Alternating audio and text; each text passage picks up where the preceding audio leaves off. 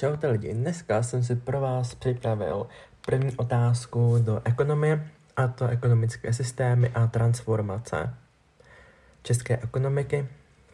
Na začátek si řekneme určité základní ekonomické pojmy, jako ekonomické systémy, základní ekonomické, základní ekonomické otázky, ekonomické sektory.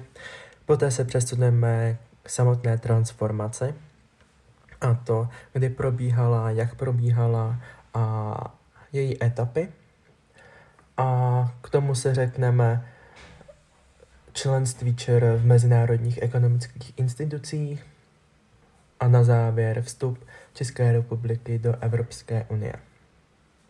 Takže ekonomické systémy můžeme říct, že jsou čtyři. Zvykový, centrálně plánovaný, tržní a smíšený systém, zvykový byl v minulosti podle zavedených rodových zvyků, vyrobím a spotřebuji, případně směním, jen jako bátrový obchod, neboli výměný, centrálně plánovaný neboli příkazový.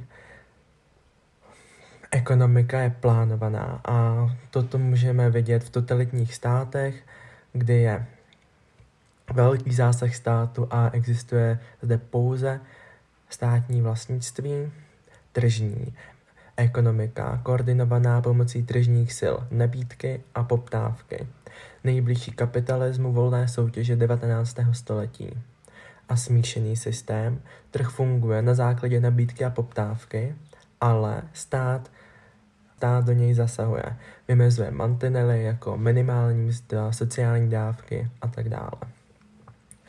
Tři základní ekonomické otázky – co vyrábět, jak vyrábět a pro koho vyrábět, co vyrábět, jaké statky, služby produkovat při daných možnostech, jako poptávka, suroviny, výhodnost, jak vyrábět, možnosti, technologie a pro koho vyrábět. Určení spotřebitelů souvisí s otázkou mzdy. Kdo se produkt může dovolit?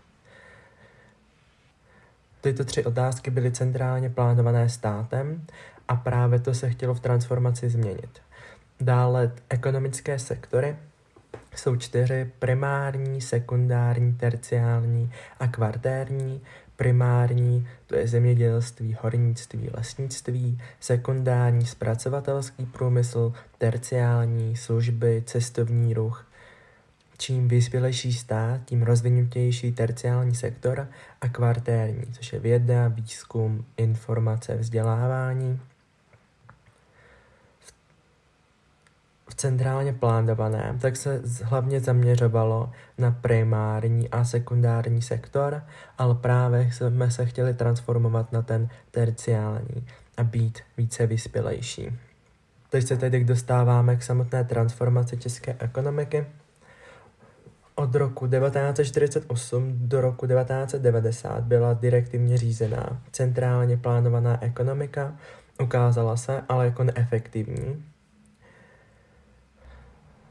a to proč byla neefektivní? Zaostávání životní úrovně, zaostávání produktivity práce, devastace životního prostředí, špatná struktura ekonomiky muselo dojít restrukturalizaci.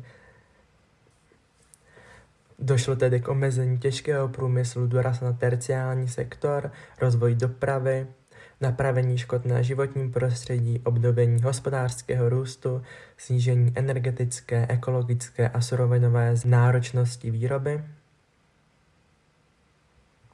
program transformace, důležitá byla makroekonomická stabilita, podpora soukromého sektoru a jeho růstu, liberalizace tvorby cen a zahraničního obchodu, politika péče o životní prostředí, antiinflační politika.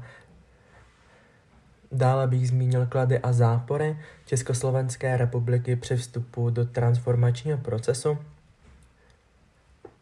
Jako klady bych zmínil určitě nízkou zadluženost, nízkých, nízký schodek, přísná inflační politika a geografická poloha a zápory, dlouhodobé plánování, orientace na východ, míra státního vlastnictví. Pokračoval bych etapami transformačního procesu. První etapa od roku 1990 do roku 1992. Etapa transformační recese. Ekonomika prošla údolím smrti, zrůst cen a nezaměstnanosti. Od roku 1993 do roku 1996 etapa hospodářského oživení. Od roku 1997 do roku 1999 etapa opětovné recese, české výrobky neschopné konkurence ve světě, destabilizace bank a podniků, od roku 2000 etapa mírného oživení. Takže transformace české ekonomiky po roce 1989. Jak již jsem zmínil, změny v ekonomických sektorech, utlumená těžba a produkce zemědělské výroby, Zmínil bych, co se všechno muselo transformovat, převod státního majetku, bankovní soustava, liberalizace cen a liberalizace zahraničního obchodu. Takže převod státního majetku do začátek byla restituce, návrat majetku tomu, komu byl odebrán. A pokud se nenašel původní vlastník nebo příbuzný, pokračovalo se do privatizace, což je odprodávání státního majetku do soukromého vlastnictví a privatizaci můžeme rozdělit na malou a velkou. Malá privatizace je přímý prodej menších podniků z oblasti obchodu a služeb do soukromí. Forma prodeje byla většinou veřejná dražba, která měla zajistit co největší účast veřejnosti. Upřednostňováni byli převážně zájemci z Československa a tato forma privatizace byla veřejností přijata jako nejspravedlnější a poté tedy velká privatizace, zaměřená na převod majetku ve vlastnictví státu do vlastnictví právnických a fyzických osob, jak československých, tak zahraničních. Předmětem převodu byl většinou majetek celého podniku, případně jeho část. Možnosti nabití státního majetku byly veřejná dražba, veřejná soutěž, přímý prodej nebo kuponová metoda privatizace.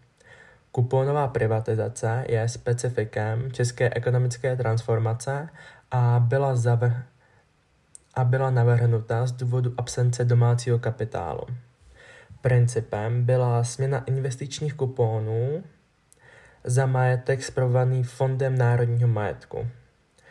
Člověk si mohl koupit takzvanou kuponovou knížku za symbolický poplatek, který neodpovídal reálně ceně akcí.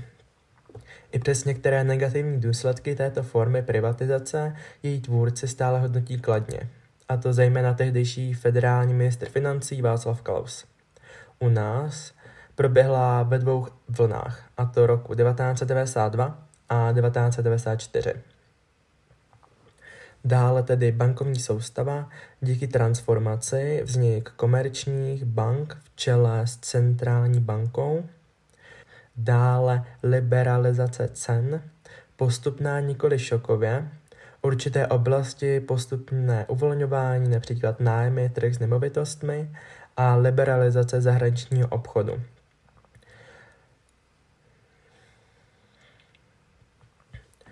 Neobchodovat pouze s východem, ale aktivní vyhledávání zahraničních partnerů v západní Evropě a zámoří, investiční příležitosti pro zahraniční firmy i u nás. Zhodnocení transformace. Zhodnocení transformace České republice. Mezi jednoznačná pozitiva patří i obnovení soukromého vlastnictví a rozvoje služeb. Díky rozvoji služeb se vytvořily nové pracovní podmínky a tím i forma snižování nezaměstnanosti. Odstupem času se restriktivní opatření, které mělo dosáhnout makroekonomické stabilizace, ukázalo jako problematické, protože zapříčinilo ztrátu dynamiky hospodářského růstu. Také bych zmínil členství v České republice v mezinárodních ekonomických institucích, protože to je také součástí transformace. Takže zmínil bych organizace jako Světová obchodní organizace, kdy do této organizace vstupujeme roku 1995. Je součástí OSN, sídlem je Washington DC a podporuje ekonomický rozvoj členských zemí. Dále Evropská organizace pro obnovu a rozvoj OECD, sídlo v Paříži, je v ní 38 států a my jsme se připojili roku 1995. Cílem je pomáhat ekonomickému rozvoji, potlačení nezaměstnanosti, stabilizace finančních trhů, Mezinárodní měnový fond, součástí OSN a my jsme součástí od roku 1990. Sídlo má ve Washingtonu a poskytuje půjčky zemím hospodářské krizi. Světová banka sídlo má také ve Washingtonu a součástí jsme od roku 1990. Jejím cílem je boj s chudobou. Dlouhodobé úvěry členským zemím pomohla právě i nám při transformaci ekonomiky z centrálně řízené na neboli spíše smíšenou. Středoevropská zóna volného obchodu CEFTA Středoevropská zóna volného obchodu združuje země, které nejsou v EU. Byla založena roku 1992 v Krakově a ČR byla zakládajícím členem. Do této organizace patřila Česká republika do té doby, než jsme vstoupili do Evropské unie. Aktuálně tato organizace má sedm členů, například Severní Makedonii, Kosovo, Srbsko. A také bych zmínil náš vstup do Evropské unie. Česká republika oficiálně požádala o členství v roce 1996, kdy premiér Václav Klaus předal žádost České republiky o vstup do Evropské unie 23. ledna v Římě. Pokračovala poté přístupová jednání, která začala roku 1998. O pět let později v Aténách podepsal prezident Václav Klaus a ministerský předseda Vladimír Špidla smlouvu o přistoupení, která vstoupila v platnost 1. května 2004, kdy se Česká republika stala plnoprávným členem Evropské unie. Do šengenského prostoru patří Česká republika od 21. prosince 2007 spolu s dalšími osmi státy a dále bych zmínil, že Česká republika od 1. ledna 2009 na půl roku předsedala Radě Evropské unie spolu s Francií a Švédskem tvořila tzv. 18-měsíční předsednictví. A letos, roku 2022, bude Česká republika znovu předsedat Radě Evropské unie. Tak a to je pro dnešek vše, tak se z toho neposerte.